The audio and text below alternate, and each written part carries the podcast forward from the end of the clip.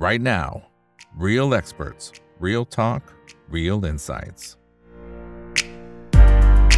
สวัสดีครับ สวัสดีเพื่อนเพื่อนๆลงทุนทุกคนนะครับ นี่คือไรนาวบายอีกบรรพททุกเรื่องที่นักทุนต้องรู้นะครับ และสำหรับวันนี้เรื่องที่เราต้องรู้นะครับ ก็เกี่ยวข้องกับหุ้น consumer finance นะครับ ก็ต้องบอกว่าเป็นปีชงนะครับ เจอผลกระทบเยอะแยะมากมายนะครับ ไล่มาตั้งแต่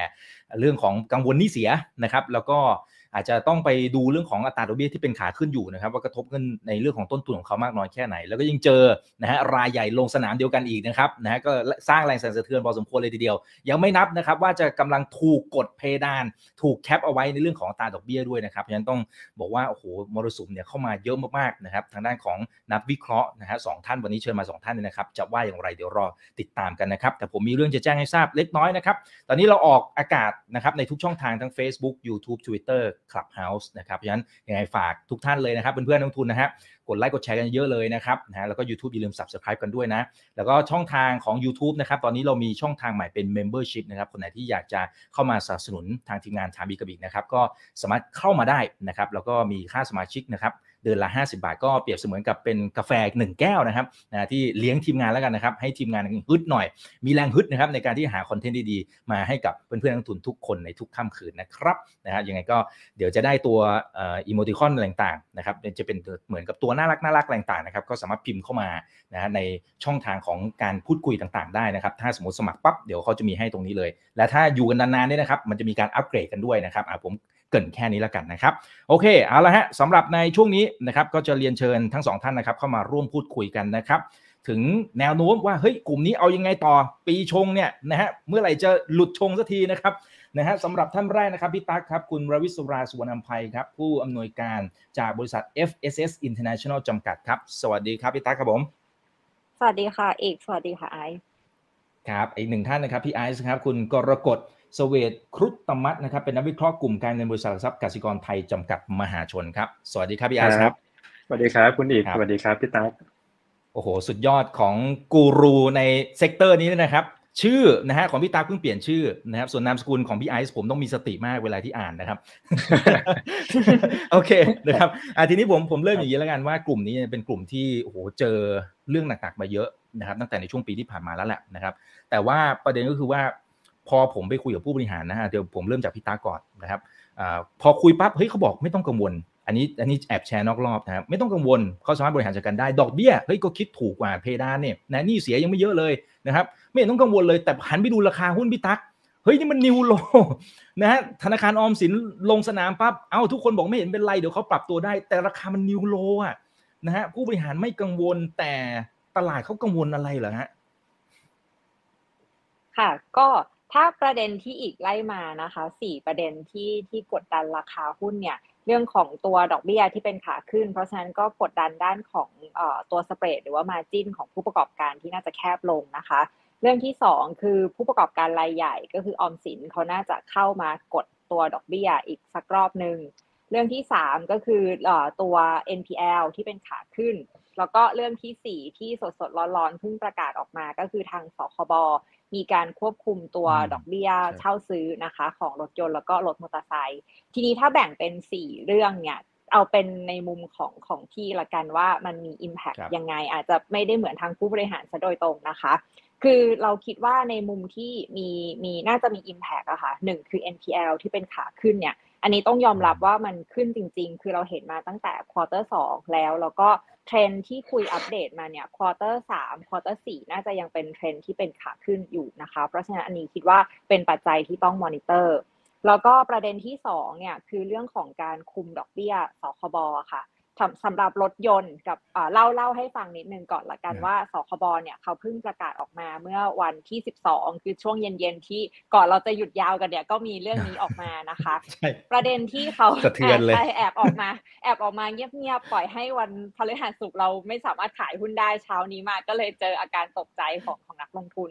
ก็อัปเดตว่ามีประมาณ 4 ประเด็นนะคะที่เอ่อเขามีการปรับเปลี่ยนจากตัว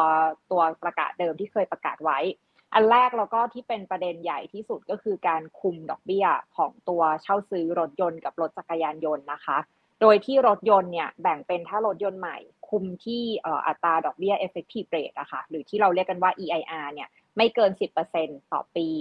ถ้าเป็นรถยนต์มือสองหรือว่ารถรถใช้แล้วรถเก่าเนี่ยคุมดอกเบี้ยที่ไม่เกิน 15%ต่อปี แล้วก็เรื่องของตัวรถจักรยานยนต์หรือว่ามอเตอร์ไซค์นะคะ คุมที่ไม่เกิน 23%ต่อปี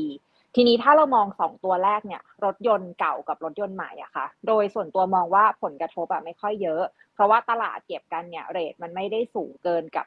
ที่ที่ทางสคบเขาแคปอยู่แล้ว แต่ว่าตัวที่จะเป็นประเด็นหลักๆ เลย คือใครที่ทำเช่าซื้อมอเตอร์ไซค์เนี่ย จะมีปัญหา ตอนนี้มาเก็ตเรทนะคะ อีกเขาเก็บกันอยู่ประมาณ 30ถึง35เปอร์เซ็นต์เพราะฉะนั้นการที่คุมลงมาอยู่ที่ 23เปอร์เซ็นต์นะคะ ผู้ประกอบการต้องปรับตัวกันพอสมควร เดี๋ยวเราค่อยไปคุยทีหลังก็ได้ว่าใครจะปรับตัวอะไรกันยังไง เราจะสามารถทำได้จริง ๆ หรือเปล่าในในเชิงการปรับตัว แต่ว่าอันนี้เป็นประเด็นที่สำคัญที่สุดในในด้านของการเปลี่ยนแปลงกฎของสคบ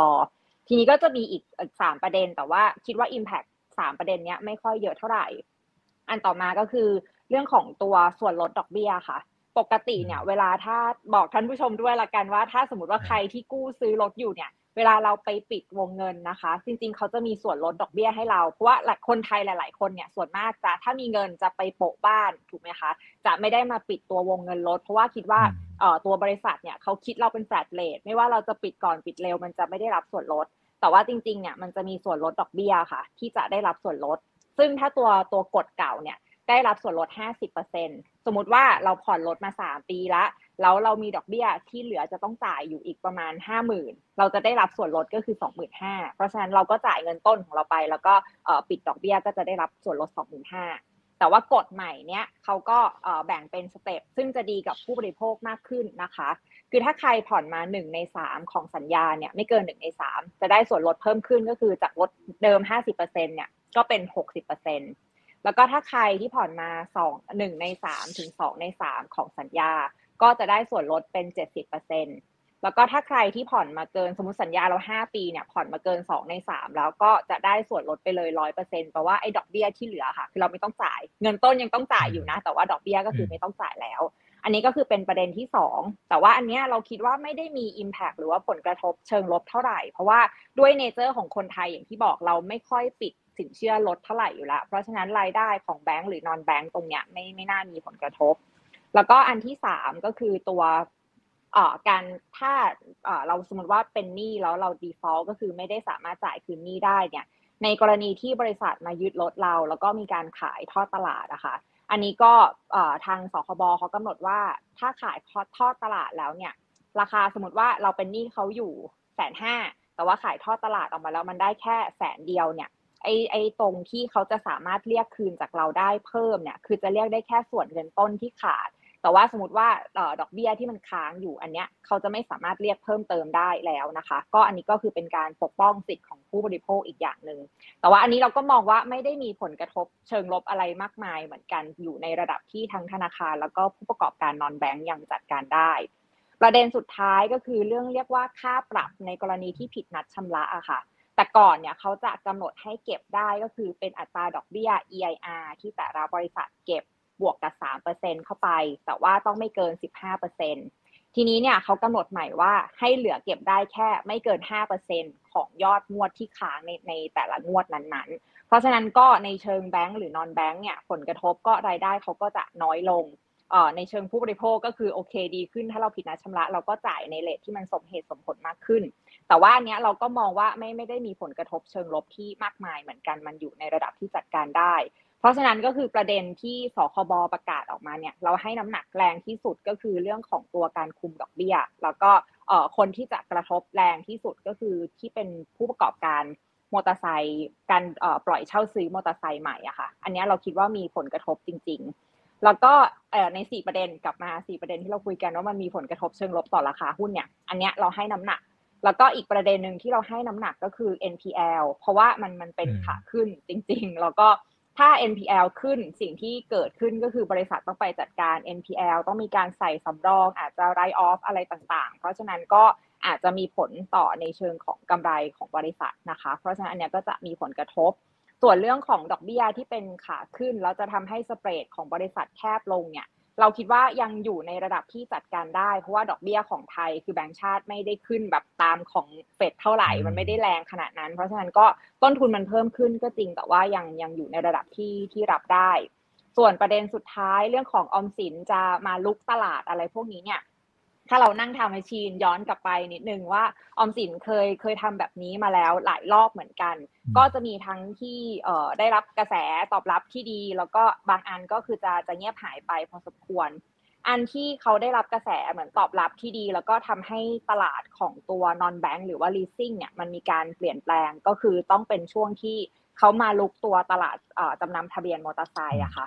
ตอนนั้นถ้าจำกันได้ก็คือเขาไปจับมือกับสวัสดิ์ถูกไหมคะ แล้วก็มาเปิดบริษัทอันนึง แล้วก็ให้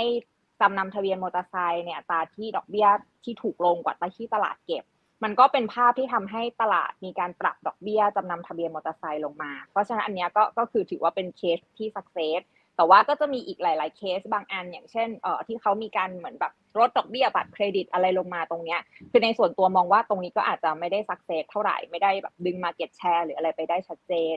เพราะฉะนั้นถ้าเรากลับมาดูที่สถานการณ์ปัจจุบันจริง ๆ ถามว่าเอ่อ impact ที่มันเกิดขึ้นกับผู้ประกอบการเนี่ยเยอะมากน้อยแค่ไหน ตอนนี้ยังมองว่าถ้าออมสินไม่ได้ไปจับมือกับคนที่เป็นเจ้าใหญ่อยู่ในตลาดอยู่แล้ว อย่างเช่นตอนที่ success เนี่ยไปจับมือกับสวัสดิ์ ถ้าไม่ได้จับมือกับใครที่เป็นเจ้าใหญ่โอกาสที่จะมามาทุ่มตลาดดำตลาดแล้วแล้วสักเซสเห็นการเปลี่ยนแปลงในอุตสาหกรรม อาจจะยังไม่ได้เกิดขึ้นชัดเจนนะคะเพราะฉะนั้นก็เลยยังไม่ได้ให้น้ำหนักกับประเด็นนี้เท่าไหร่เหมือนกัน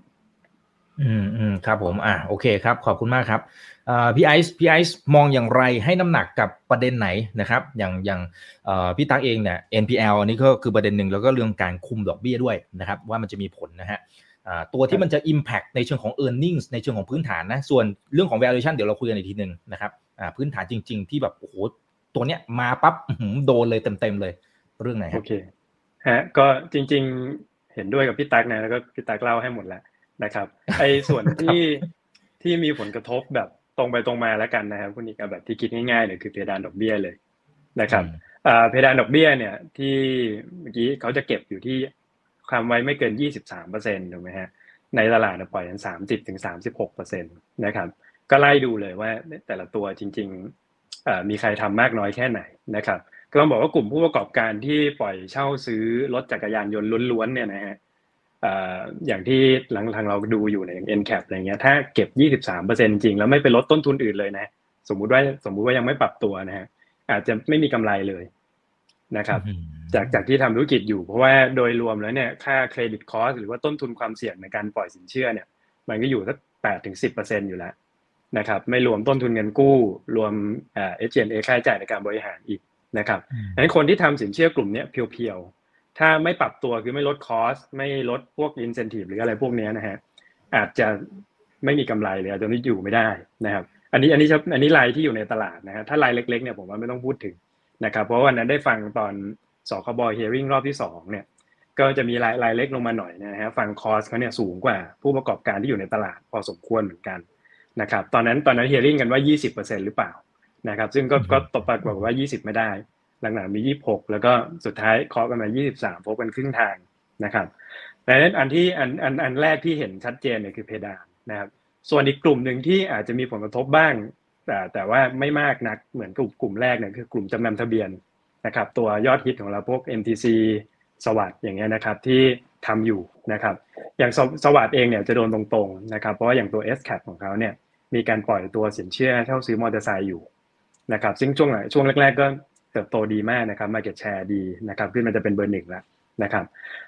ดอกเบี้ยก็ปล่อย 30ถึง30 33เปอร์เซ็นต์เหมือนกันนะครับผมลองคำประเมินดูคร่าวๆนะครับคุณอีก ถ้าต้องลดมาเหลือ 23 แล้วไม่ปรับตัวนะฮะคิดว่าไม่ปรับตัวเนี่ย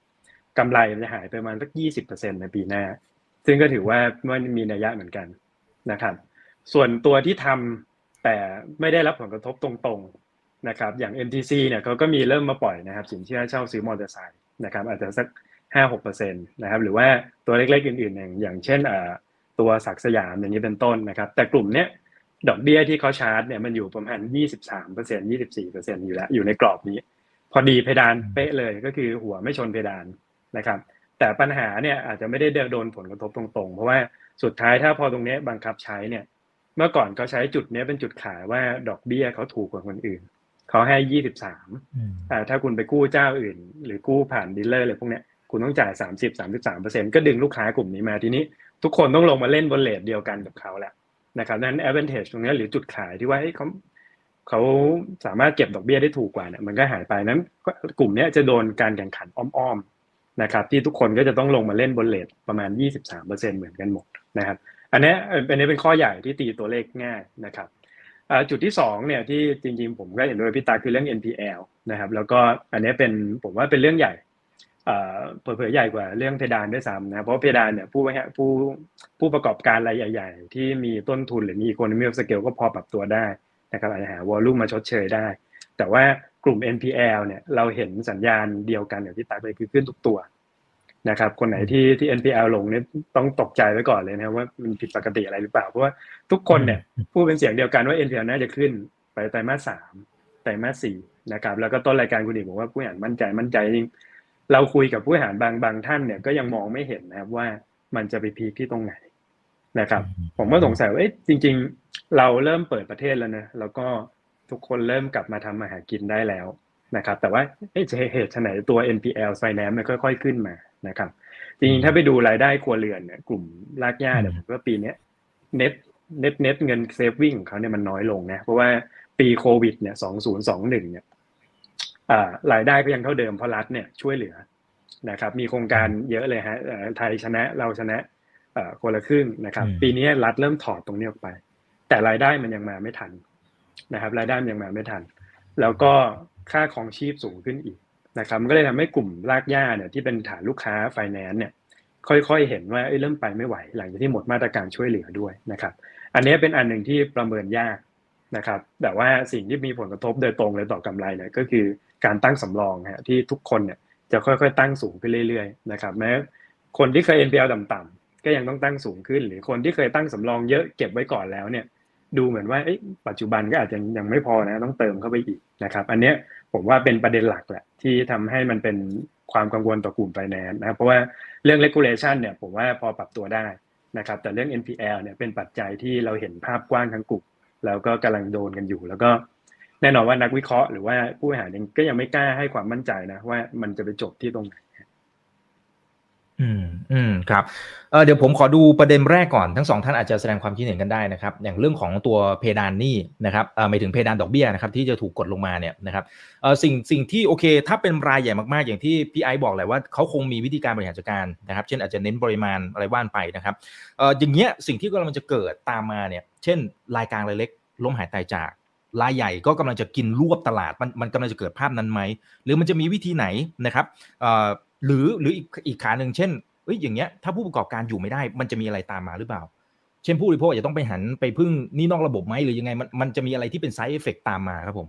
อ่าเดี๋ยวพี่ตักก่อนก็ได้ครับ โอเค ได้ค่ะ ก็เห็นด้วยกับที่ไอซ์บอกก็คือว่ามันจะเกิด Market Consolidation ขึ้นนะคะ เพราะว่าเล่าอย่างนี้ว่าในในอุตสาหกรรมของการปล่อยสินเชื่อมอเตอร์ไซค์ใหม่อะค่ะ เขาแบ่งผู้ปล่อยกู้เนี่ยออกเป็นหลักๆประมาณ 2 เจ้า ก็คือ 1 คือคนที่ทำลักษณะเป็นสินเชื่อจริงจังก็คือ finance ที่เราเห็น NCAP TK S11 SCAP ของศรีสวัสดิ์อะไรก็ตาม แล้วก็อีกกลุ่มหนึ่งเนี่ยจะเป็นกลุ่มที่เป็นดีลเลอร์ก็คือเป็นคนขายมอเตอร์ไซค์เขาก็มีการปล่อยสินเชื่อในการที่ให้กับลูกค้าของเขาด้วย ซึ่งถ้าสิ่งที่มันจะเกิดขึ้นเนี่ยอ่าไม่ใช่จะเกิดขึ้นคือเกิดขึ้นแล้ว คือเก็บดอกเบี้ยที่ 23%ซึ่ง effective มกราปีหน้าเนี่ยจะทำให้หนึ่งคือกลุ่มที่เป็นดีลเลอร์ที่เขาปล่อยสินเชื่อค่ะ ซึ่งตอนนี้กินแชร์อยู่สักประมาณ 20-30%เนี่ย ดีลเลอร์น่าจะทำไม่ไหว เพราะว่าต้นทุนในการที่จะทำธุรกิจของเขาเนี่ยสูงทุกอย่างถูกไหมคะ ทั้งในด้านของต้นทุนเงินทุนเองเขาไปกู้แบงก์ก็จะเป็น rate ดอกเบี้ยที่ s อ e อะจะหลอกเบี้ยก็ค่อนข้างจะสูง แล้วก็การคุมหนี้หรือว่า NPL ก็น่าจะไม่ได้ดีเท่ากับรายใหญ่ที่ listed ในตลาด เพราะฉะนั้นก็ต้นทุนด้านเครดิต หรือว่า credit cost ก็จะสูงเหมือนกัน พอไปโดนกดด้านรายได้ลงมาเนี่ย เพราะฉะนั้นspread มันจะไม่พอให้ทำธุรกิจอะค่ะ ก็ฝั่งที่เป็นดีลเลอร์น่าจะมีส่วนที่ที่เลิกทำแล้วก็ไปส่งไปเป็นสินเชื่อเนี่ยให้กับตัว Finance แทน ทีนี้มาในกลุ่มหลักซึ่งซึ่งเป็น Finance เนี่ยกิน market share อยู่สักประมาณ 50-60%ของทั้งหมดเนี่ยก็คิดว่ารายเล็กๆ น่าจะไม่รอดเหมือนกัน เพราะว่ารายเล็กๆ เนี่ยก็ต้องมองเขาว่าเขาก็จะคล้ายๆดีลเลอร์นี่แหละ ต้นทุนในการกู้ยืมก็สูง แล้วก็อาจจะไม่ได้มีสาขา ไม่ได้มีพนักงาน ไม่ได้มีระบบไอทีต่างๆ ที่สามารถควบคุม NPL ได้ เพราะฉะนั้นต้นทุนด้านเครดิตคอสก็สูง ก็จะเกิดภาพคล้ายๆ กันเลยว่า Margin มันจะไม่พอให้ทำธุรกิจ ก็จะเป็นการ Market Consolidation ลายใหญ่ ๆ เนี่ยน่าจะยังอยู่รอดในตลาดอะค่ะ แล้วก็ลายเล็กๆ น่าจะมีการล้มหายตายจากกันไป อันนี้เป็นประเด็นแรก แล้วก็ประเด็นที่สองเนี่ยคือคิดว่ามันก็จะทำให้กระทบในเชิงของยอดขายมอเตอร์ไซค์ของบ้านเราด้วยเหมือนกัน ทีนี้เนี่ยต้องไปดูว่าผู้ประกอบการแต่ละคนจะปรับตัวยังไง คือเล่าอย่างนี้ว่าในตลาดมอเตอร์ไซค์บ้านเราอะค่ะ คือคนที่ใช้เนี่ยมักจะเป็นคนที่มีระดับรายได้ก็คือต่ำถึงกลางถูกไหมคะแปลว่าเขาไม่ได้สามารถมีเงินดาวมา สมมติว่ามอเตอร์ไซค์คันละหกหมื่นเนี่ย เวลาเรากู้นะคะ LTV คือร้อยเปอร์เซ็นเลยนะอีกเขากู้เต็มร้อยกู้หกหมื่นเลย ในขณะที่เวลาเราเราซื้อรถยนต์ถูกไหมคะบางทีเราดาวตั้งสามสิบเปอร์เซ็นยี่สิบเปอร์เซ็นแล้วแต่เวลาที่บริษัทเขาเรียก แต่ว่ามอเตอร์ไซค์เนี่ยด้วยความที่กลุ่มลูกค้าเขาจะเป็นอีกกลุ่มหนึ่งเพราะฉะนั้นต้องจ่ายเงินดาวเนี่ยเออไม่ไม่มีการจ่ายเงินดาวเลยก็คือกู้ร้อยเปอร์เซ็น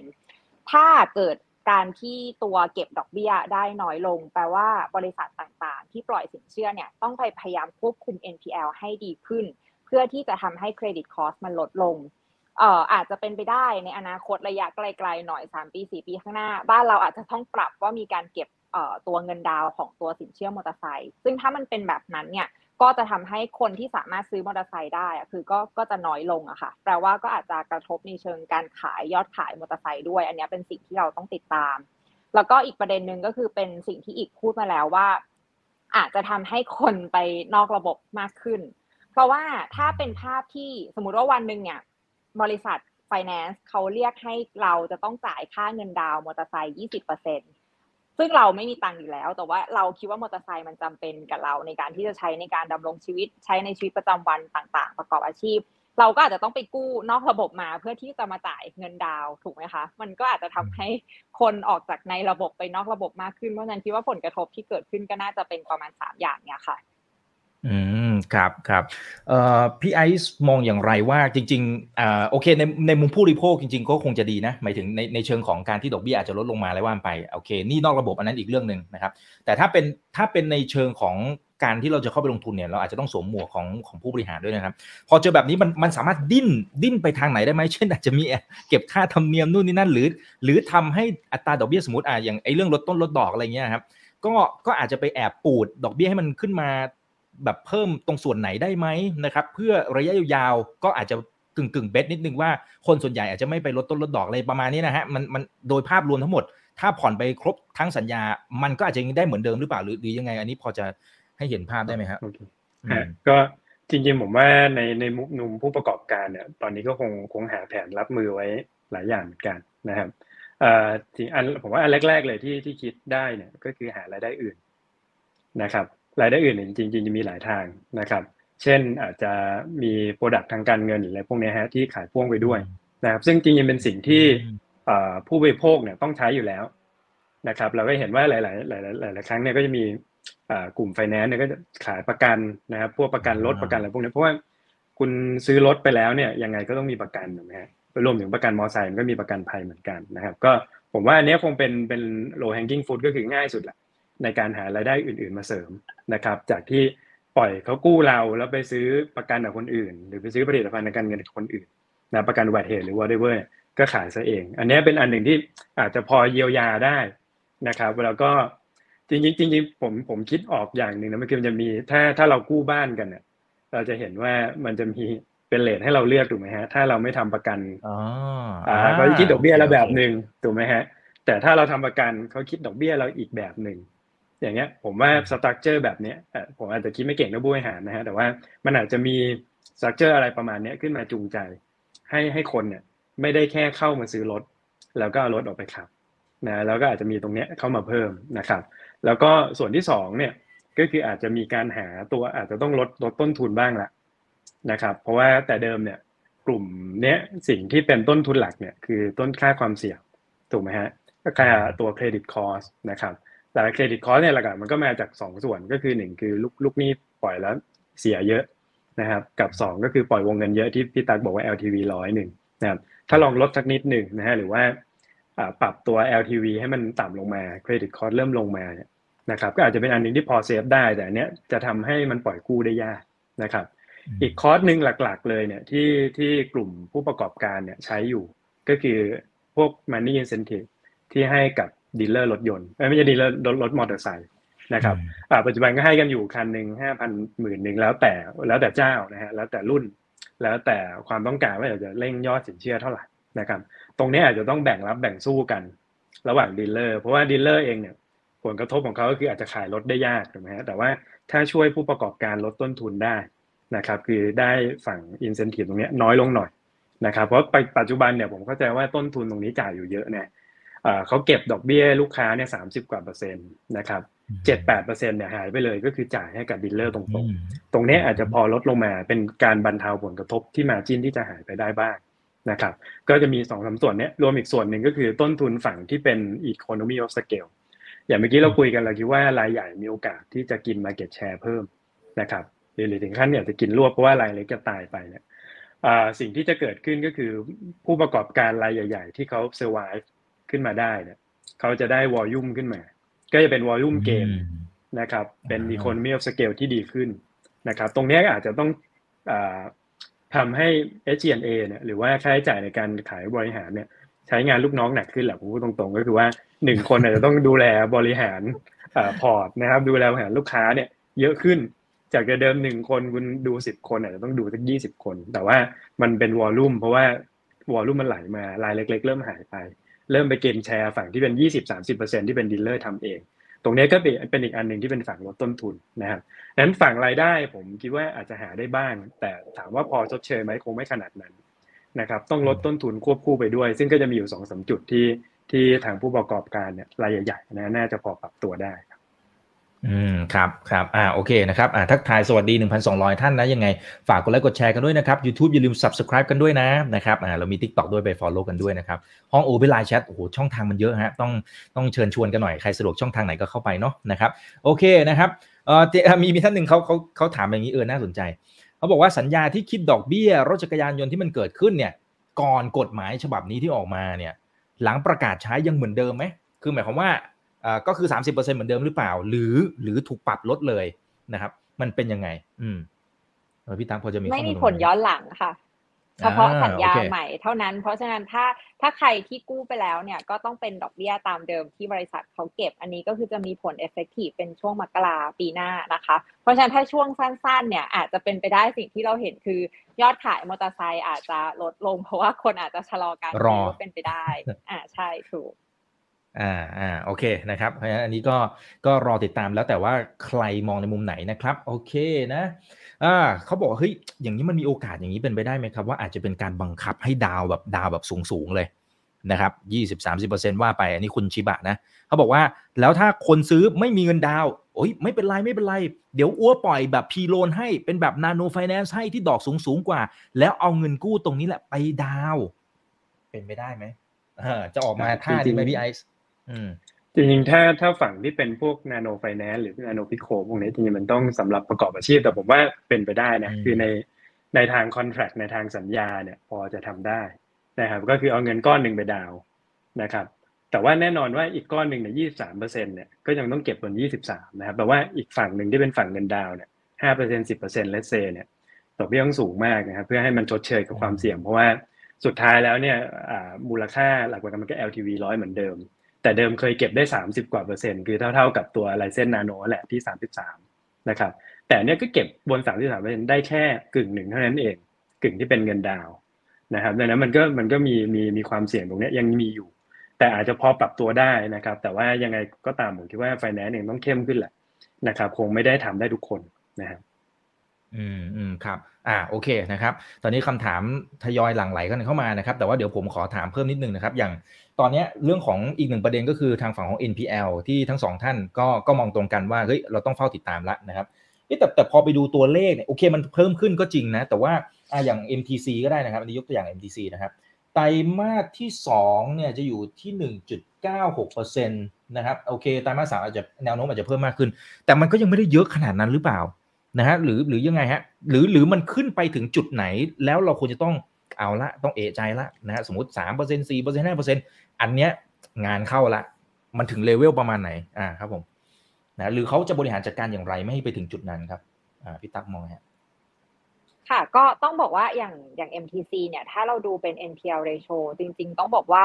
1%กว่า 2%นี่ถือว่าเป็นระดับที่ดีนะคะต่ำมากแต่ว่าสิ่งที่ตลาดไม่ชอบละกันคือเราเปรียบเทียบกับตัวเขาเองในอดีตนะคะ MTC เนี่ยก่อนหน้านี้ย้อนกลับไปสัก3-4ปี หรือว่า2-3ปีก่อนโควิดก็ได้เนี่ย NPL ratio เขาจะประมาณ 0.9กว่าหรือ 1%เท่านั้นเอง ตอนนี้มันขึ้นมาเป็น 2%แปลว่ามันก็ขึ้นมาเท่าหนึ่งถูกไหมคะ เพราะฉะนั้นต่อให้ยังเป็นเลเวลที่ที่ยังค่อนข้างต่ำอยู่ แต่ว่าตลาดก็อาจจะมีความรู้สึกว่ามันขึ้นมาเรื่อยๆ แล้วก็แนวโน้มเนี่ยยังมีโอกาสขึ้นต่อได้อีก เพราะว่าหนึ่งก็คือตัวลูกค้าที่กระทบจากโควิด ที่เคยให้ความช่วยเหลือมาตรการต่างๆเนี่ย ตอนนี้มาตรการก็คือจบลงสองก็คืออ่ามีเรื่องของเงินเฟ้อถูกไหมคะก็จะกระทบลากยากพอสมควร แล้วก็สามเรื่องน้ำท่วม ปีนี้อาจจะไม่ได้หนักเท่ากับปีห้าสี่แต่ว่าเราก็ต้องยอมรับว่าก็จะมีบางพื้นที่ที่ได้รับผลกระทบเหมือนกัน เพราะฉะนั้นอาจจะมีระยะสั้น ๆ ที่ลูกค้าก็ได้รับผลกระทบอะค่ะ เพราะฉะนั้นก็คือคือ NPL ratio อาจจะยังไม่ได้สูง แต่ว่าถ้าเทียบกันในอดีตของเขามันขึ้นมาพอสมควรแล้ว แนวโน้มอาจจะยังเห็นเป็นเทรนที่ขึ้นต่อ แล้วก็อีกอย่างหนึ่งที่ปกติเวลานาวิเคราะห์ดูกันนะคะก็คืออยากให้นักลงทุนดูในเชิงของตัวอัตราส่วนสำรองต่อ NPL หรือว่าที่เราเรียกกันว่า coverage ratio ตรงนี้คือมันบอกอะไรได้ มันเป็นการบอกว่า NPL ที่เกิดขึ้นเนี่ยบริษัทมีการใส่เงินสำรองไว้เพียงพอมากน้อยแค่ไหน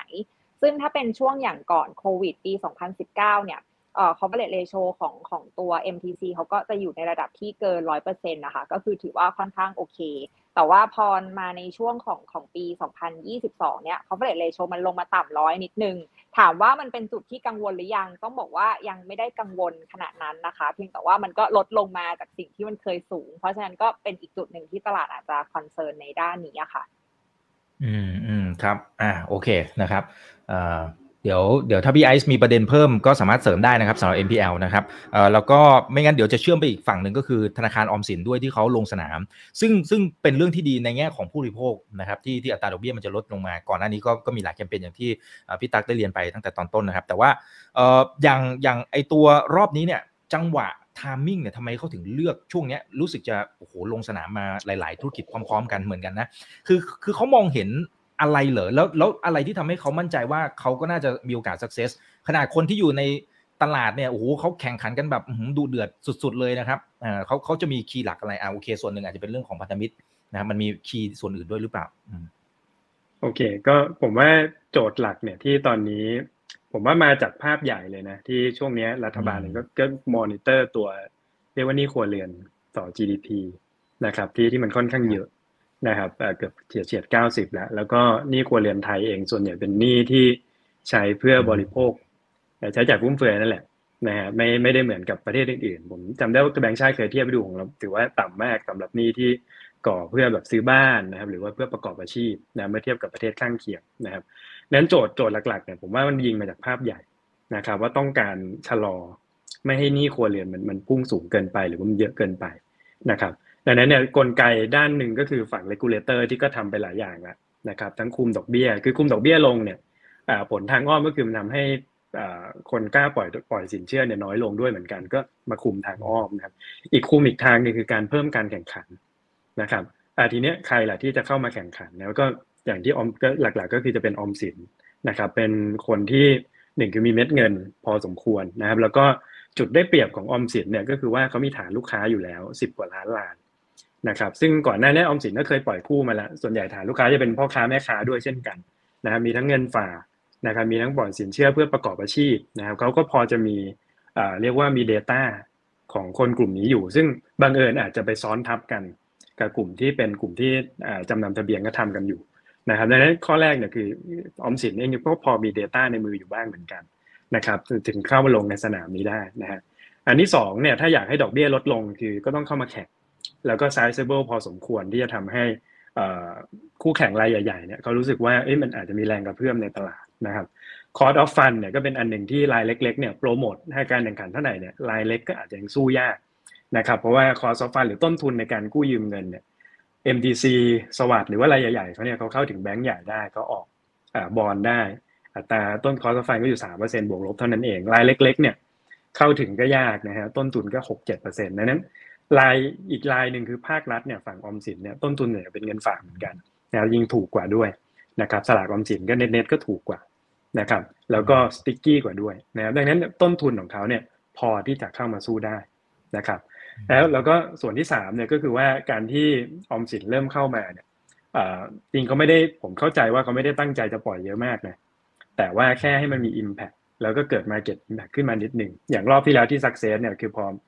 จับมือกับสวัสด์แล้วเข้ามาลุย แล้ว MTC ปรับดอกเบี้ยลงมาชนด้วยเนี่ยทีนี้ทุกคนในตลาดต้องปรับหมด เพราะว่าพี่ใหญ่อย่างอย่างเบอร์หนึ่ง MTC เขาปรับลง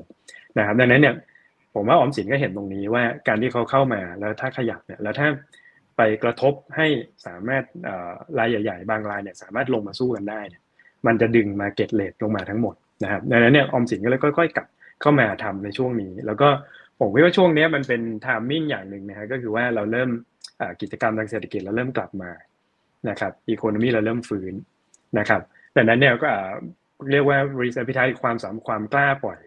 ของของแบงก์เองรวมถึงแบงก์รัฐเองเนี่ยปล่อยแล้วเนี่ยดูแล้วแนวโน้มน่าจะเก็บได้เนี่ยมากกว่าช่วงก่อนหน้านี้ที่เศรษฐกิจมันยังไม่ได้ไม่ได้ฟื้นตัวชัดเจนนะครับดังนั้นผมว่าคนเริ่มเห็นเหมือนกันว่าเศรษฐกิจเริ่มฟื้นนะครับแบงก์รัฐก็เห็นเหมือนกัน ก็เลยเริ่มเข้ามาเนี่ยช่วง timing ช่วงเนี้ยดังนั้นดีเดย์ทุกอย่างก็เลยเห็นว่า สินเชื่อโฉนดที่ดินก็จะก็จะกดปุ่มธันวานี้นะครับเพดานก็กดปุ่มมกราหน้านะครับ แผนออมสินล่าสุดที่จะเข้ามาทำ P-loan ก็บอกจะกดปุ่มปี2566แล้วทุกอย่างมันสอดรับกับช่วงที่ economy มันเริ่มฟื้นเหมือนกันหมดนะครับเพราะฉะนั้นผมว่าเขาก็เลยมองเห็น timing ประมาณเนี้ยแล้วก็กดดอกเบี้ยลงมาเพื่อให้ผู้ผู้บริโภคได้รับประโยชน์จากดอกเบี้ยที่มันอาจจะต่ำลงเนี่ยเต็มๆนะฮะเพราะว่าถ้าไปกดช่วงที่แย่ๆเนี่ยก็ไม่มีใครปล่อยอยู่ดี นะครับแต่ว่าช่วงที่ทุกคนเริ่มกล้าปล่อยเนี่ยแล้วเริ่มมากดตรงเนี้ยก็จะทำให้ทุกคนได้ได้รับดอกเบี้ยที่ถูกลงตามตามที่ทางภาครัฐ หรือว่าทางที่ออมสินเขาต้องการนะอืมอืมครับอ่าแต่พอประมวลทั้งหมดเลยนะครับ ที่มันเป็นข่าวร้ายๆที่ประดังประเดมรสุมแต่ละละลอกละลอกดูดูเหมือนจะจบนะพอละลอกหนึ่งมาเอ้ยเราก็คิดว่ามันน่าจะจบแล้วแหละ รับข่าวแล้วละลอกสองมาละลอกสามสี่นะครับ มันยังมีละลอกห้าละลอกหกไหมพี่วิตักคิดว่ายังไง นะฮะแล้วแล้วแล้วหุ้นเนี่ยมันถูกลงโทษมากเกินไปหรือเปล่าไอแต่ละตัวที่มันลงมาโอ้โหห้าสิบหกสิบเปอร์เซ็นต์อะทั้งที่โอเค อย่างเมื่อกี้ที่ที่ที่เราไล่กันมาตั้งแต่ตอนต้นนะครับโอ้โหแต่ละอย่างจริง ๆ มันอาจจะยังไม่ได้เห็นทามมิ่งณปีนี้ปีเดียวมันอาจจะทยอยเช่นปีหน้าปีถัดไปอะไรต่างๆนี่นะครับโอ้แต่มันเหมือนกับว่ามันไพรซ์เข้าไปในราคาแบบถูกลงโทษแบบเต็มเหนียวเลยนะครับอ่าฉะนั้นฉะนั้นสองประเด็นนะครับ ถูกลงโทษมากเกินไปไหม นะครับแล้วมันจะมีระลอกอื่นตามมาหรือเปล่าหรือที่เราเห็นเนี่ยมันมันคือไพ่ที่ออกมาหมดทั้งหมดหน้าตักหรือยังฮะเอาตอบคำถามที่สองก่อนละกันนะคะ ถามว่าหมดหรือยังเนี่ย ต้องบอกนักลงทุนว่าถ้าลงทุนในในกลุ่มที่เกี่ยวกับประชาชนเยอะๆเนี่ยความเสี่ยงด้านของกฎระเบียบ หรือว่า regulatory risk มันจะค่อนข้างสูงอะคะ เพราะฉะนั้นถามว่าหมดหรือยังเนี่ยคิดว่าอาจอาจจะยังนะคะ คือเอ่ออย่างที่ไอซ์เล่าว่าตอนนี้คือแบงก์ชาติก็อาจจะพยายามที่จะควบคุมเรื่องของหนี้ครัวเรือนอะไรอย่างเงี้ยมากขึ้น เพราะฉะนั้นก็เป็นไปได้ที่เรายังอาจจะเห็น regulatory risk อะไรที่มันเข้ามาเพิ่มเติมได้อีก ตอนนี้คือมีการจำกัดเพดานดอกเบี้ยในหลาย ๆ สินเชื่อ ตัวบัตรเครดิต personal loan จำนำทะเบียน แล้วก็ที่ออกมาล่าสุดก็คือเรื่องของ high purchase เอ่อมอเตอร์ไซค์กับรถยนต์ถูกไหมคะ คือในอนาคตมันก็อาจจะมีเรื่องของการจำกัดดอกเบี้ย จากที่จำกัดแล้วอาจจะลงมาอีกก็ได้ หรือว่าจะเป็นเรื่องของจำกัด LTV ตัวการปล่อยสินเชื่อต่อมูลค่าหลักทรัพย์ อันเนี้ยก็ก็มีความเป็นไปได้อีก แล้วก็เรื่องของการแข่งขันนอกจาก regulatory risk แล้วเนี่ยประเด็นที่ 2 ก็คือเรื่องของการแข่งขัน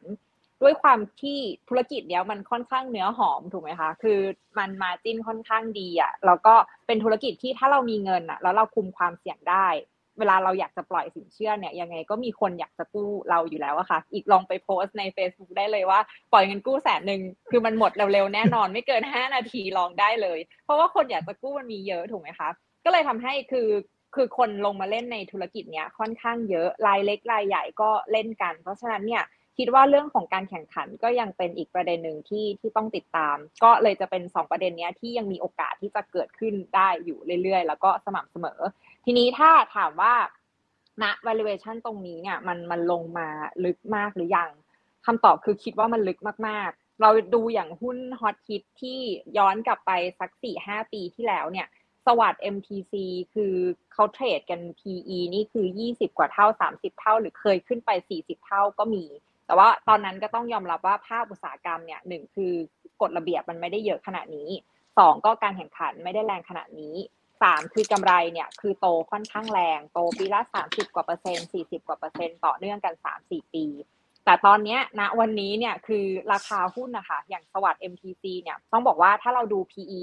2023 นะคะ มันลงมาคือประมาณ 10 หรือว่าบางตัวต่ำ10ด้วยซ้ำเพราะว่าวันนี้ราคาลงมาค่อนข้างแรงมาก การที่ลงมาต่ำกว่า 10 เท่า แล้วก็ถ้าเรา factor in คือเราเราลองคิดในในตัวซีนารีโอต่างๆแล้วเนี่ยเอออย่าง MTC อย่างเงี้ย ถ้าเรา factor in เรื่องต่างๆ ทั้งหมดเข้าไป คือเรายังคิดว่ากำไรเขาเนี่ยยังโตอยู่ได้ในเลนส์ประมาณสัก 10ถึง20%นะคะ เพราะฉะนั้นก็ถ้าเทียบกับ PE ที่ลงมาขนาดนี้ก็คิดว่ามันมันโดน penalty เยอะไปหน่อย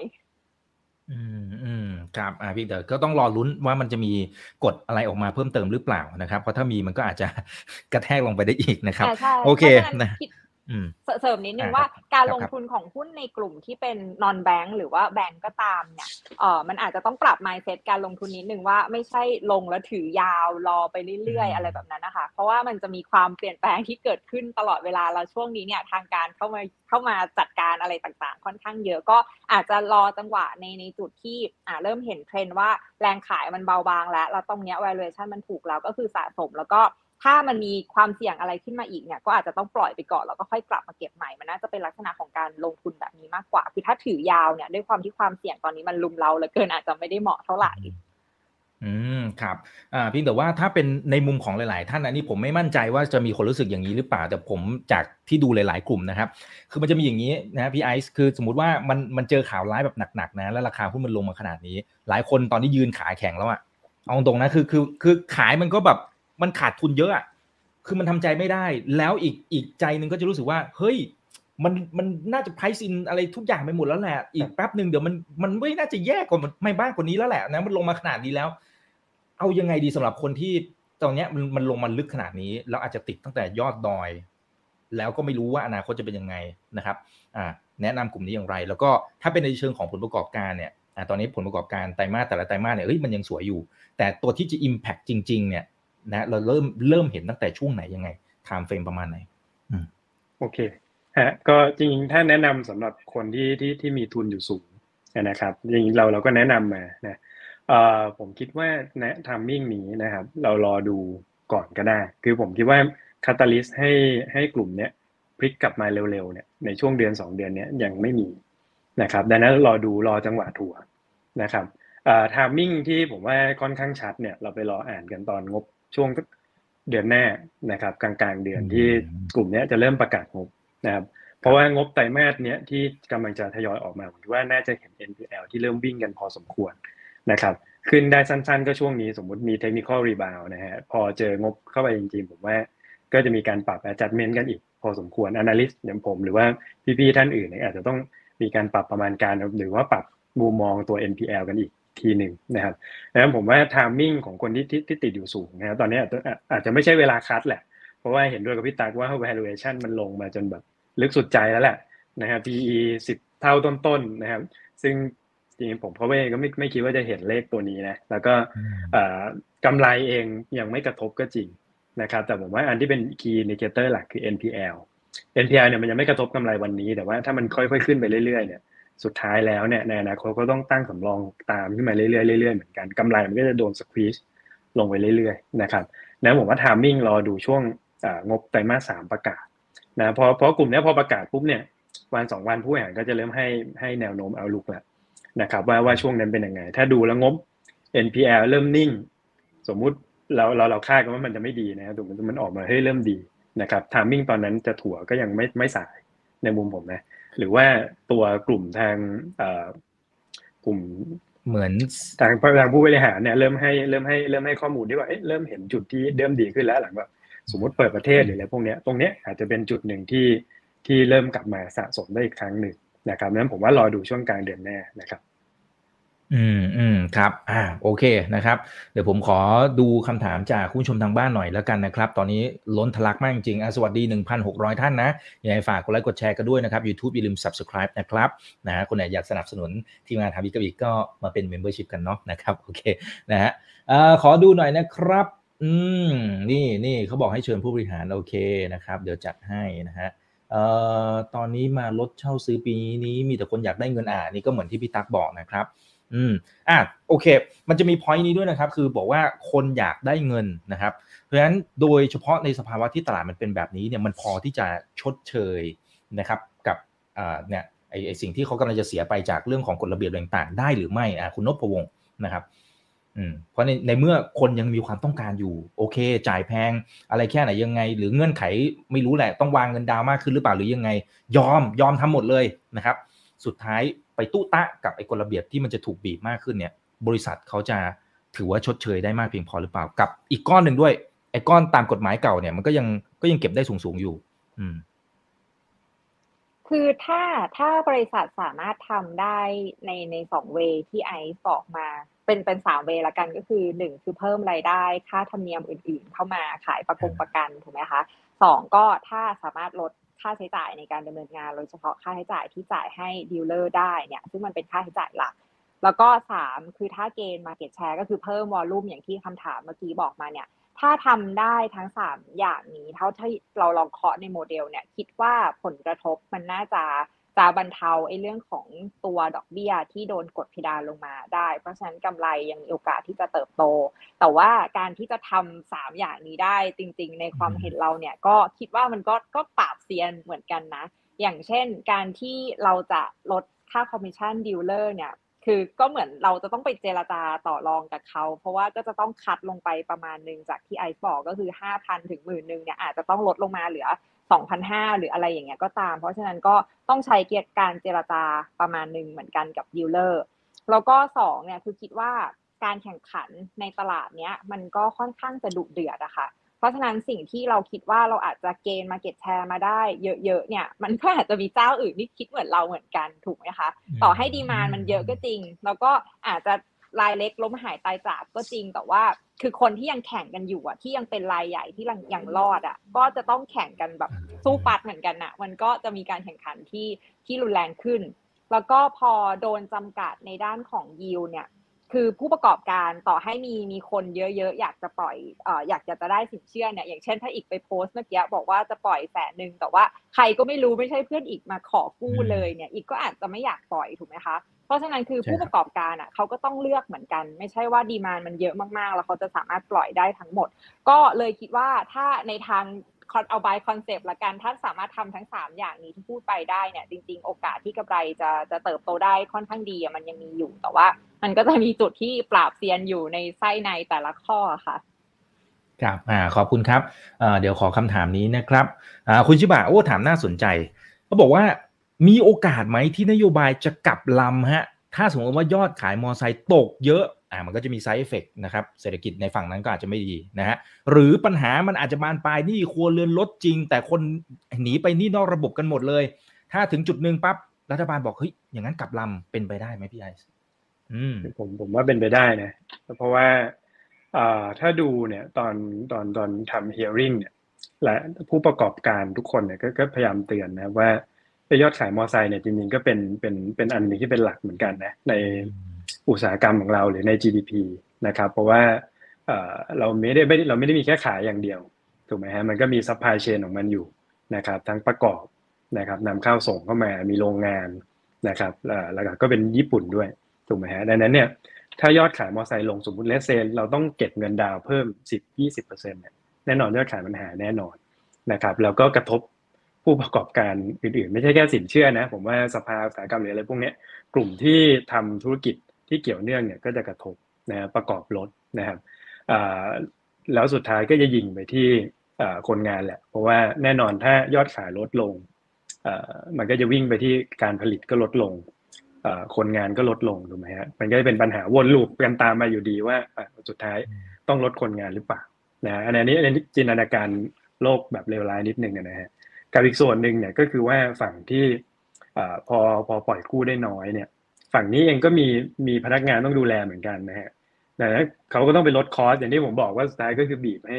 ให้ลูกน้องอาจจะต้องทำงานเยอะขึ้นแหละ หรือว่าต้องต้องลดคนลดอะไรเลยลงนะครับดังนั้นในมุมผมอะผมเชื่อว่ามีโอกาสกลับลำแต่ไม่เร็วนะ ไม่เร็วคือมันเราต้องเห็นเอฟเฟกเนี้ย take effect สักปีสองปี ว่าเฮ้ยมันมันมันมันกระทบจริง ๆ มันซีเวียจริงๆกับกับกับผลกระทบตรงเนี้ยนะครับเราก็ค่อยค่อยอาจจะค่อยๆกลับลำหรือค่อย ๆ หา way ว่าจริง ๆ มันทำยังไง เพื่อให้ยังคุมตัวหนี้หนี้ครัวเรือนได้อยู่ และไม่ต้องวิ่งออกไป หาตัวหหนี้นอกระบบนะเพราะว่านี้นอกระบบจริงเป็นปัญหามายาวนานแล้ว แล้วผมเชื่อว่าช่วงโควิดที่ผ่านมาที่เพิ่มเพิ่มสูงขึ้นกว่าเดิมด้วยซ้ำนะแม้มันจะไม่มีเลข official นะครับ ก็เป็นโจทย์อันหนึ่งที่ที่ผมว่ารัฐบาลก็ต้องแก้นะครับดังนั้นเนี่ย กลับลำเนี่ยผมว่าได้ แต่ไม่เร็วแน่นอนผมว่าต้องใช้เวลาในการดูเอฟเฟกตรงนี้นะครับว่ามันจะมากน้อยแค่ไหนนะครับครับ อ่า โอเค นะครับ งั้นเดี๋ยวมาดูคำถามนี้นะครับ คุณบริน นะฮะอ่าคุณบรินบอกว่าตอนนี้มีครบ ติดล้อ ติดดอย MT ไม่ไม่ติดดอยนี่ผมพูดเอง MTC นะครับ เออ มีหวังฟื้นไหมคะ ตอนนี้เมาหมัดมากเลยค่ะ นะฮะ เอางี้ ทั้งสองท่านช่วยบอกว่าไอ้ตัวไหนที่เฮ้ยมันน่าจะฟันฝ่าวิกฤตน่าจะปรับตัวได้เรื่องต่าง แล้วก็ผ่านพ้นขึ้นมาได้ท็อปพิกของทั้งสองท่านที่ยังพอที่จะเออได้ลุ้นนะนะครับ อาจจะท่านรับประมาณสามนาทีแล้วเดี๋ยวเราดูเวลาอีกทีหนึ่งนะครับอ่าครับเชิญเลยครับพี่ตั๊กโอเค ได้ค่ะก็ ถ้าถ้าถามว่ามันจะฟื้นได้เร็วไหมเนี่ย ถ้าเป็นหุ้นในกลุ่มตัว leasing จำนำทะเบียนต่างๆ คิดว่าน่าจะยังไม่ได้ฟื้นเร็วนะคะ เพราะฉะนั้นถ้ามีอยู่อาจจะต้องต้องเหมือนเออใช้เวลาสักนิดนึงรอสักนิดนึงกว่าที่หุ้นจะมีการฟื้นตัวค่ะ แล้วก็ถ้าถามว่าใครที่เอ่อยังสามารถอยู่รอดได้หรือว่ากำลงกำไรยังไม่ได้มี Impact มากมายนักเนี่ยคือคิดว่าผู้ประกอบการ ใหญ่ๆ หลายเจ้าในตลาดอะน่าจะยังอยู่รอดได้ แต่ว่าถ้าตอนนี้ดูจากสิ่งที่ออกมาต่างๆ ไม่ว่าจะเป็นการแคปดอกเบี้ยนะคะ แล้วก็เรื่องของออมสินที่จะมารุกหรือว่า NPL ที่เพิ่มขึ้นพวกนี้ค่ะสถานการณ์ของติดล้อน่าจะดูดีที่สุด เพราะว่า พอร์ตของเขาเนี่ยก็ไม่ได้มีสินเชื่อพวกจำนำพวกเออไม่ได้มีสินเชื่อมอเตอร์ไซค์ใหม่ แล้วก็ไม่ได้มี personal loan หรือว่าสินเชื่อพวกที่ดินที่จะไปไปกระทบจากฝั่งที่ออมสินเข้ามา เพราะฉะนั้นติดล้อก็ก็อาจจะจะดูว่ายังไม่ได้รับผลกระทบจากเรื่องที่มันเกิดขึ้นณปัจจุบันเท่าไหร่ละกัน แล้วก็อีกตัวหนึ่งอาจจะไม่ได้เป็นกลุ่มจำนำทะเบียนนะคะเอ่อก็คือตัวธานีธานีเนี่ยอันนี้ก็เป็นเป็นเขาทำสินเชื่อก็คือเป็นรถบรรทุก รถบรรทุกเช่าซื้อไม่ได้อยู่ในตัวพลเอ่อตัวร่างที่ออกมากฎหมายใหม่ที่ออกมานะคะ ที่กฎหมายใหม่ที่ออกมาเนี่ยจะคุมแค่รถยนต์กับรถมอเตอร์ไซค์เพราะฉะนั้นธานีก็ค่อนข้างจะไม่ได้มี Impact แล้วก็เป็นคนที่คุม NPL ได้ดีมาก ๆ อย่าง quarter สองเนี่ยทุกคน NPL ขึ้นกันกระหน่ำเลย แต่ว่าธานี NPL ก็คือลดลงมาได้ค่อนข้างดี เพราะฉะนั้นธานีก็เป็นอีกตัวหนึ่งที่น่าสนใจ ทีนี้กลับมาที่ที่ top pick อะค่ะ สิ่งที่เราชอบเนี่ย เออเราจะชอบเป็นหนึ่งก็คือธานี เพราะว่าอย่างที่บอกคือผลกระทบต่อเรื่องราวต่างๆ ที่เกิดขึ้นตอนนี้ไม่ได้มีผลกระทบต่อธานีนะคะ แล้วก็ถ้าเราดูผลประกอบการในเชิง quarter สาม quarter สี่เองเนี่ยน่าจะยังอยู่ในทรงที่ดี แล้วก็ PE ไม่ไม่ได้ไม่ได้สูงมากก็คือเทรด PE ประมาณ 10 เท่า นิดๆประมาณ 10 11 เท่าแค่นั้นเอง เทียบกับกำไรที่เราจะยังเห็นการเติบโตในจุดที่ดีอะค่ะ ก็ธานีจะเป็นตัวหนึ่งที่เราชอบ แล้วก็ถ้าเป็นในกลุ่มจำนำทะเบียนเนี่ย คือจริง ๆ เราอาจจะไม่ได้ไม่ได้ชอบติดล้อเป็นที่สุด คือตัวที่เราจะชอบเยอะที่สุดตอนนี้จะเป็น MTC คือสาเหตุเนี่ยเอ่อถ้าเรามองในเรื่องของตัวเพดานดอกเบี้ยมอเตอร์ไซค์ตัวมอเตอร์ไซค์ใหม่นะคะ ก็จะเป็นอย่างที่ไอซ์บอกไปคือ MTC เนี่ยเขาเก็บ rate ไม่ได้เกินอยู่แล้ว เพราะฉะนั้นก็ผลกระทบจะไม่ได้รุนแรง แล้วก็พอชั่นที่มีต่อพอร์ตของเขาเนี่ยมันแค่ 5%ก็ Impact ไม่ได้เยอะ แต่ว่าถ้าเป็นพวก personal loan ถ้าออมสินเขาลงมาลุกตลาดจริง อันนี้ MTC ก็อาจจะมีผลกระทบบ้าง เพียงแต่ว่าเรากลับมาอยู่ในจุดของ valuation นะคะ คือมันมัน valuation ตอนนี้มันคือ 10 เท่า PE เทียบกับกำไรที่ต่อให้เรา factor in เรื่องต่างๆ ไปแล้วอะเราคิดว่ามันก็จะยังโตได้ในเลเวลคือ 10ถึง20%ต่อปีอะเพราะฉะนั้นคือ valuation มันค่อนข้างถูกมากก็ top pick ของเราก็เลยจะเป็นเป็น MTC กับธานีค่ะ อืมครับ อ่าเชิญเลยครับพี่ไอซ์ โอเคจริงจริงๆเราใจใจตรงกันนะฮะครับก็อะตรงตรงกันตัวหนึ่งนะครับ จริงๆผมผมเองก็ก็จะพลิกธานีเหมือนกันนะแต่ว่าก็ก็เห็นด้วยกับพี่ตัดนะว่าเอ่อธานีเองเป็นตัวที่ห่างไกลนะครับจากเอ่อพยันตรายทั้งปวงนะครับ ไม่ว่าจะเป็น regulation นะครับเพดานดอกเบี้ยนะครับ แล้วก็ NPL นะครับ จะเห็นว่าคนที่คุม NPL ได้ดีเนี่ยจุดสังเกตก็คือสองสามปีที่แล้วเนี่ยไม่ไม่ได้รุกหนักเท่าไหร่นะครับเขาชะลอดูรอดูในช่วงที่เศรษฐกิจไม่ดี ไม่ไม่รีบตัดลูกค้าเข้ามานะครับ แล้วก็ผมคิดว่ามันจะเป็นทามมิ่งกลับขากันนะ ถ้าย้อนกลับไปดู 2 ปีก่อนเราจะเห็น ASK เนี่ยแซงธานีขึ้นมาพอสมควรนะครับ แล้วก็ ASK ราคาหุ้นกำไรก็ perform ดีกว่าธานีพอสมควร ตอนนี้ผมคิดว่ามันอยู่ในเสริมพี่ตานี่ผมว่ามันอยู่ใน timing ที่มันกำลังจะสวนทางกันนะครับ ก็คือธานีเริ่มพร้อมหลังบ้านเริ่มเคลียร์ได้ ก็คือ NPL เริ่มไม่มีนะครับ แล้วก็เศรษฐกิจเริ่มเปิดนะครับดังนั้นผมว่า growth phase ของธานีจะเริ่มกลับมา ในขณะที่ ASK คู่แข่ง head head to head เลยเนี่ย เราเริ่มเห็นว่า NPL เขาเริ่มวิ่งนะฮะสำรองที่มีมันก็เริ่มเริ่มต้องตั้งขึ้นมาตาม ภาพมันกลับกัน นะครับดังนั้นเนี่ยมันก็เป็นเป็นภาพจำแหละว่าเอ้ยเราเคยเห็น ASK เมื่อ2ปีก่อน ค่อยๆกิน ค่อยๆแซงขึ้นมา ก็ perform ดีกว่าธานี ตอนนี้มองไปสัก2ปีผมว่าอาจจะเป็น timing ของธานีเหมือนกันที่ค่อยๆ กินกลับขึ้นมานะครับดังนั้นอันหนึ่งตัวใจตรงกันตัวหนึ่งก็คือตัวธานีนะครับ อีกตัวหนึ่งเนี่ยเลือกติดล้อนะครับอันนี้เลือกในมุม survivor นะฮะเพราะว่าหนึ่งก็คือว่าตัวติดร้อยเนี่ยร้อยเปอร์เซ็นต์ของพอร์ตเขาเนี่ยเป็นสีเขียว สีเขียวก็คือมีหลักประกันทั้งสิ้นนะครับดังนั้นในช่วงที่ NPL ขึ้น หรือว่ามีหลักประกันอยู่ก็ยังอุ่นใจนะฮะไม่ได้เจอพวก personal loan อะไรพวกนี้ที่ไม่มีหลักประกันอันนี้ตามยากหน่อยนะครับสองก็คือติดล้อเนี่ยจริงอีกธุรกิจหนึ่งที่น่าสนใจคือฝั่งการประกันขายประกันนะที่เขาเป็นโบรกเกอร์ในหน้าประกัน ซึ่งเติบโตได้ดีนะปีละ20-30%เนี่ยทำได้นะครับก็เป็นอันหนึ่งที่ผมว่ามาเป็นการชน ให้กับผลประกอบการฝั่งสินเชื่อที่มันยังต้องต้องตั้งสำรองเพิ่มขึ้นมานะครับ ส่วนที่3เนี่ยที่เรายังชอบติดล้ออยู่เนี่ย NPL ก็ขึ้นนะครับ แต่ว่าก็ยังขึ้นในระดับที่พอรับได้นะในมุมของผมนะครับ แล้วก็ management เองเนี่ยตั้งการสูงไว้เสมอก็คือเรามี coverage ratio เนี่ยที่ค่อนข้างสูงนะ200กว่าเปอร์เซ็นต์นะครับนะตรงนี้ผมว่าก็เป็น buffer อันหนึ่งที่มันทำให้รองรับความเสี่ยงของ NPL ในอนาคตได้ดีเมื่อเทียบกับผู้ประกอบการรายใหญ่อื่นที่ที่ coverage ratio ค่อนข้างต่ำคือไม่ถึง100%ละตอนนี้นะครับ บวกกับ earning growth ของเขานะครับที่อยู่ระดับสัก 20%บวกลบนะครับ PE ติดล้อเมื่อตอนเข้าตลาดทุกคนบ่นแพงนะฮะ PE 20กว่า30เท่านะครับ ตอนนี้ไปไปกดดู PE ใหม่เนี่ย ตอนนี้เหลือ10กว่าเท่าแล้วเหมือนกันนะครับ ลงมาล่าสุดเนี่ย15เท่านะครับ เทียบกับ growth สัก20%บอกว่าก็มี gap พอรับได้ด้วยเช่นกันนะครับดังนั้นเนี่ยก็ pick สองตัวฮะ เป็นธานีที่ใจตรงกันตัวหนึ่งนะฮะ แล้วก็ติดล้ออีกตัวหนึ่งที่ผมว่าค่อนข้างปลอดภัยจาก regulator แล้วก็เขามี buffer เรื่องการตั้งสำรองที่ค่อนข้างหนาครับอืมครับครับอ่าโอเคเอาละครับ ก็คุยกันพอสมควรนะครับ ยังไงก็ขอบคุณทุกท่านที่ติดตามชมมันจนถึงตอนนี้ด้วยนะครับ เดี๋ยวให้ทั้งสองท่านฝากทิ้งท้ายนะครับ ทั้งในมุมของหุ้นกลุ่มนี้นะครับ แล้วเห็นว่าช่วงนี้อยู่ในช่วงของอการโหวตพี่ๆนักวิเคราะห์ด้วยใช่ไหมครับอ่าจะขอซาวเสียงกันหน่อยนะฮะตอนนี้อยู่กันประมาณ6 1,600 ท่านนะนะครับอ่าเอาพี่ไอซ์ก่อนก็ได้ครับอ่าแล้วเดี๋ยวค่อยมาปิดท้ายที่ พี่ใหญ่นะครับ พี่ตั๊กครับก็สำหรับกลุ่มไฟแนนซ์เนี่ยผมคิดว่าก็ไม่ไม่อยากทิ้งท้ายอะไรเยอะก็ผมคิดว่าต้องอดทนนิดนึงนะครับผมคิดว่าหนึ่งคือยังเป็นกลุ่มที่มีความน่าสนใจในระยะยาวนะครับเพราะว่าถ้าดูจาก structure การการเติบโตประเทศเราเนี่ยกลุ่มทั้ง middle income ถึง low income เนี่ยต้องการใช้เงินเยอะนะครับดังนั้นกลุ่มนี้กลุ่มที่เป็นรายใหญ่ๆเนี่ยยังคงได้ประโยชน์จากภาพใหญ่อยู่ที่ว่าสินเชื่อกลุ่มนี้มันยังเติบโตเร็วนะครับ ตัวเติบโตคือเป็น industry โต 10% up เนี่ยยังยังเห็นอยู่ใน 3-5 ปีข้างหน้านี้นะครับดังนั้นหนึ่งคือเป็น industry ที่ดีนะครับ แต่ว่าช่วงนี้พอ industry เริ่ม set up เนี่ยก็จะมี regulator เนี่ยเข้ามานะครับว่าเป็นช่วงปลายๆของของเรื่อง growth แหละผมคิดว่าตลาดเนี่ยจะเริ่มคอนโซลขึ้นเรื่อยๆนั้น investor เองต้องค่อยๆ อดทนนะครับ แล้วก็อย่ากลัวจนเกินไปนะครับ valuation ที่ลงมาต่ำมากๆเนี่ยผมคิดว่ามันเริ่มมันเริ่มเห็น opportunity แล้ว นะครับเราจะรอดู timing นิดนึงรอดูmessage จากผู้บริหารว่าถ้ามันดูเริ่มคุมได้เริ่มมั่นใจมากขึ้นเนี่ย sector นี้ผมคิดว่าจะเป็น sector อีก sector หนึ่งที่อีกสองสามปีข้างหน้ามันจะกลับมา perform ได้นะครับความเสี่ยงที่เราจะต้องตามเนี่ยหลักๆเลยแล้วผมยังคาดเดาไม่ได้คือ regulator นี่แหละว่าสุดสุดท้ายแกจะเอาไงนะฮะแล้วก็จะปรับตัวจะปรับมีกฎเกณฑ์อะไรใหม่ๆมาเนี่ยผมว่าเตรียมใจได้เลยมีแน่นอนนะครับ แต่ว่าสุดท้ายแล้วเนี่ยรายใหญ่ ๆ ผมเชื่อว่าจะค่อยๆ ปรับค่อยๆปรับตรงนี้ไปได้ แล้วก็ มันจะค่อยๆ เห็น market share ที่ดีขึ้นนะในระยะยาวนะนั้นยังเป็น sector ที่ดีในระยะยาวในมุมมองผมนะ แต่ว่าต้องอดทนดูนิดนึง แล้วก็ valuation ถ้าเริ่มน่าสนใจเนี่ยผมว่าต้องกล้า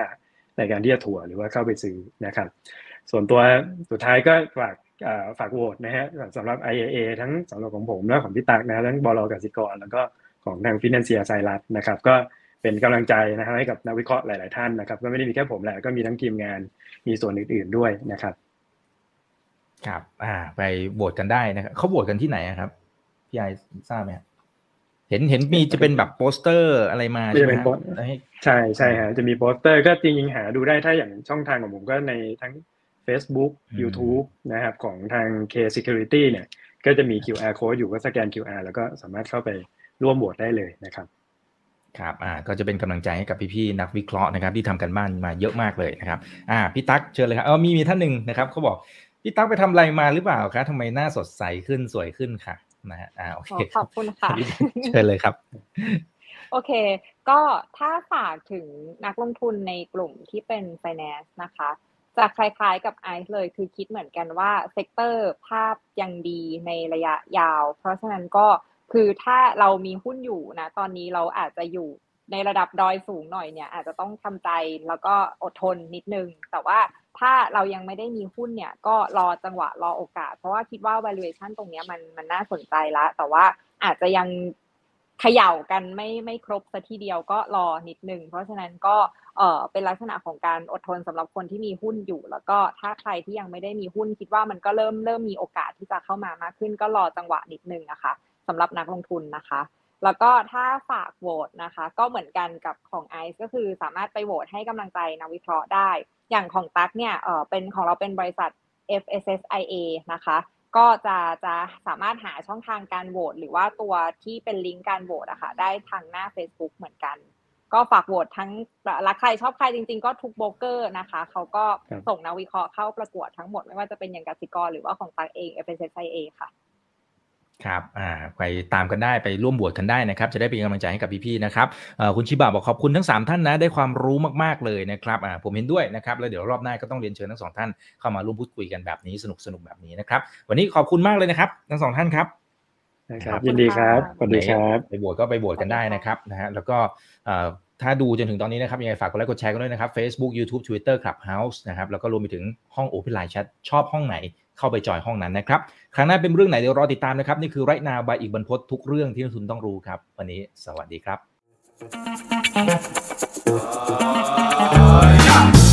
ถ้าชื่นชอบคอนเทนต์แบบนี้อย่าลืมกดติดตามช่องทางอื่นๆด้วยนะครับไม่ว่าจะเป็น Facebook, YouTube, Line Official, Instagram และ Twitter จะได้ไม่พลาดการวิเคราะห์และมุมมองเศรษฐกิจ และการลงทุนดีๆ แบบนี้ครับ อย่าลืมนะครับว่าเริ่มต้นวันนี้ดีที่สุด ขอให้ทุกท่านโชคดี และมีอิสรภาพในการใช้ชีวิต ผม อีกบรรพธนาเพิ่มสุขครับ